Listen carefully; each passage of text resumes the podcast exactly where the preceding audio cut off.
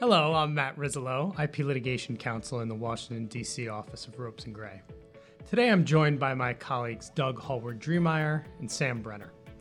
Doug is a partner in the D.C. office of Ropes and Gray and chair of the firm's appellate and Supreme Court practice. Sam is a senior IP litigation associate in Ropes and Gray's Boston office. In today's Supreme Court preview podcast, we're going to talk about potential changes that may come from the judicial branch here in Washington, D.C. Specifically, we're going to talk about what many have called the most important patent case of the year TC Heartland v. Kraft, which is being argued on March 27th. Sam, I'll begin with you.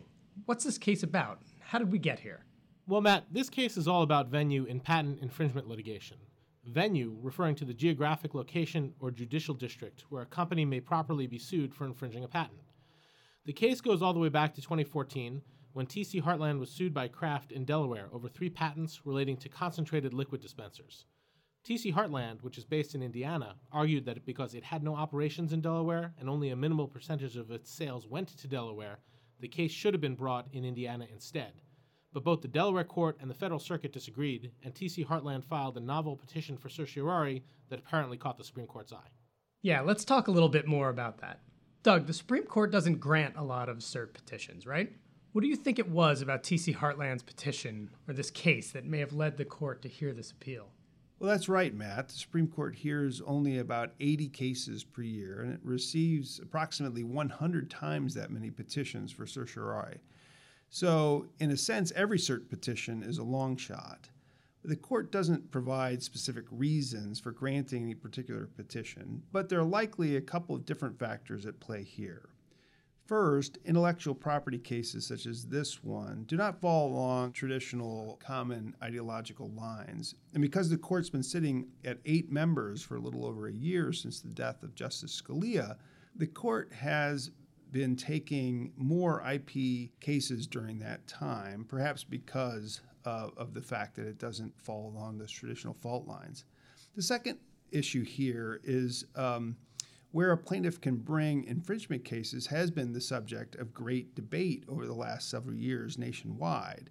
TC Heartland's petition was supported by several amicus briefs filed by companies, trade associations, law professors, economists, even a former Federal Circuit judge. The idea of venue reform for patent infringement cases is something that's definitely been raised at various times over the last decade, both in the run up to the 2011 American Invents Act and more recent attempts at so called patent reform. Sam, why is this? Well, in short, it's because all roads lead to Texas, and more specifically to the Eastern District of Texas, a largely rural district that since 2012 has been by far the most popular district for patent infringement cases. In 2015, for example, 44% of all patent cases filed in the US were filed in this one district, the Eastern District of Texas.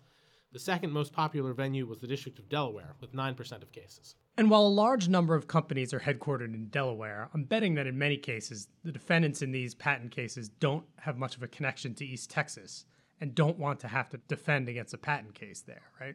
Yeah, that's right. The Eastern District of Texas has proven very popular with patent plaintiffs for a number of reasons.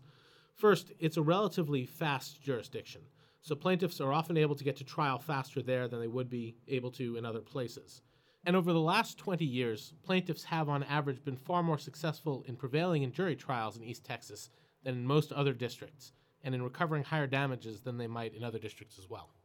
But beyond the ultimate resolution of the case, the judges in East Texas also employ local rules and manage cases in ways that defendants typically find disadvantageous. For example, the Eastern District requires defendants to make mandatory disclosures and document productions early in the case, rarely grants summary judgment or motions to dismiss in favor of defendants, and also rarely issues stays of litigation pending inter partes review proceedings. Plaintiffs are attracted to Texas by these sorts of factors because they can be used as leverage over defendants in settlement discussions. But TC Heartland involves an Indiana company trying to get out of Delaware. At first glance, it doesn't seem to have anything to do with East Texas. Doug, what's the crux of the legal issue before the Supreme Court? Well, it's perhaps an irony of this case, but whether we're dealing with Delaware or Texas or elsewhere, venue does matter. The question before the Supreme Court here is whether patent infringement actions are governed, at least in part, by the general venue statute, 28 U.S.C. Section 1391, or whether instead the special patent venue statute, that's 28 USC section 1400B, is the sole and exclusive provision governing venue in these sorts of actions. Okay, let's break this down a bit. What does the special patent venue statute say? Well, Section 1400B says that in an action for patent infringement, it may be brought in either one, the judicial district where the defendant resides, or two, where the defendant has committed acts of infringement and has a regular and established place of business. Leaving aside the second test for the moment, where exactly does a corporation accused of patent infringement reside? Well, that's precisely the issue here. The Supreme Court has previously said that for purposes of Section 1400B, a corporation resides in its state of incorporation only. But Section 1391, the general venue statute, says that an entity resides in any judicial district in which such defendant is subject to the court's personal jurisdiction which, for most patent cases where the allegedly infringing products are sold nationwide, means virtually anywhere in the United States. Sam, can you explain why courts would look to the so called general venue statute if there's a special law that governs venue for patent cases?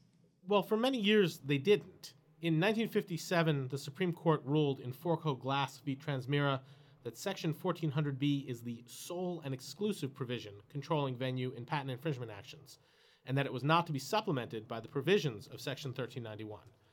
But in 1990, the Federal Circuit, in a case called V.E. Holding v. Johnson Gas Appliance, ruled that certain technical amendments made by Congress to the venue laws in 1988 changed the law so much that the Supreme Court's ruling in Fourco Glass no longer applied.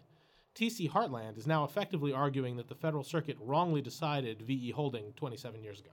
The oral argument won't take place for another few weeks, but you've both read the briefs that have been filed. Any predictions? In recent years, the Supreme Court has seemed to have an affinity for reversing the Federal Circuit.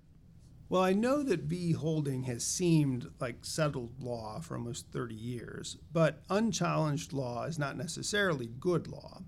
And in fact, in the recent Apple v. Samsung design patent case, the Supreme Court issued a decision that some think changed what had been settled law for over a century. It's interesting here because the Federal Circuit panel in the TC Heartland case was asking whether a more recent statutory amendment had overruled V. Holding. The Supreme Court, however, will be asking whether V. Holding was correct in the first place. And I suspect that the Supreme Court is going to be more guided by its own earlier decision in Fourco Glass. I agree with Doug. I think there's at least a, a, good chance that the Federal Circuit will be reversed, and I think much of the commentary on the case seems to agree with both of us. If the Supreme Court does reverse the Federal Circuit here, what are some of the implications that might have for patent litigation in the United States going forward? Well, at the very least, patent cases are likely to be redistributed throughout the country and largely away from the Eastern District of Texas because companies could be sued where they are incorporated, and many are incorporated in Delaware, that district may actually see a rise in patent litigation. But 1400B also allows for venue delay where companies both have a regular and established place of business and have made infringing sales. So, districts such as the Northern District of California, the Central District of California, the Southern District of New York may also become more popular and certainly rocket docket jurisdictions where companies may have a presence, such as the Eastern District of Virginia, could also see more litigation. I think we're also likely to see parties litigate the definition of uh, regular and established place of business, which is something that was a contentious issue prior to the 1990 VE holding decision. Modern issues relating to changing technology might make this uh, more of a tricky thing to figure out. What about for foreign companies who are neither incorporated in the US nor maintain any place of business here? What consequences might a TC Heartland win have for them? For example, could it be that there's no district at all where they could be sued for patent infringement?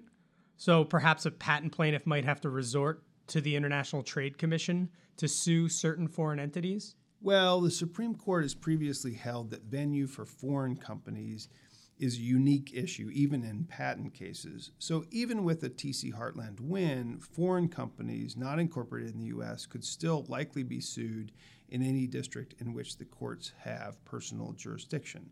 But that's an interesting question, and depending on how sweeping the Supreme Court's ruling is in TC Heartland, it may have consequences even for foreign entities, especially in light of some other recent Supreme Court decisions involving personal jurisdiction.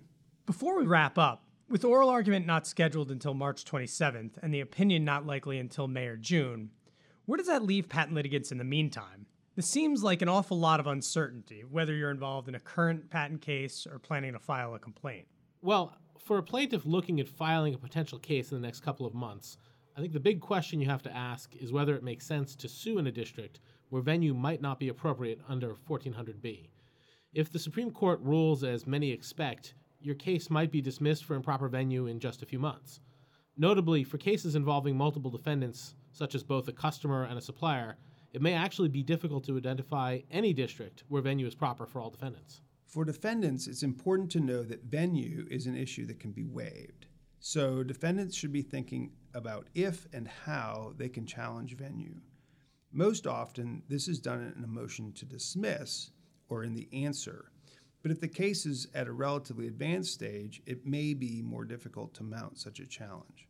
For defendants early in a case, though, one potential strategy would be to file a motion to dismiss for improper venue if the venue is actually improper under 1400B, and then ask the district court to stay the case in consideration of that motion until TC Heartland is decided. Interesting considerations for sure. I'm personally looking forward to seeing the oral argument. Unfortunately, that is all the time that we have here today. Thank you, Doug, and thank you, Sam, for joining me in this interesting conversation. I'm looking forward to having another Supreme Court preview podcast soon. In the meantime, thank you all for listening, and please visit our Capital Insights page at www.ropesgray.com for more news and analysis on noteworthy issues arising out of Washington, D.C.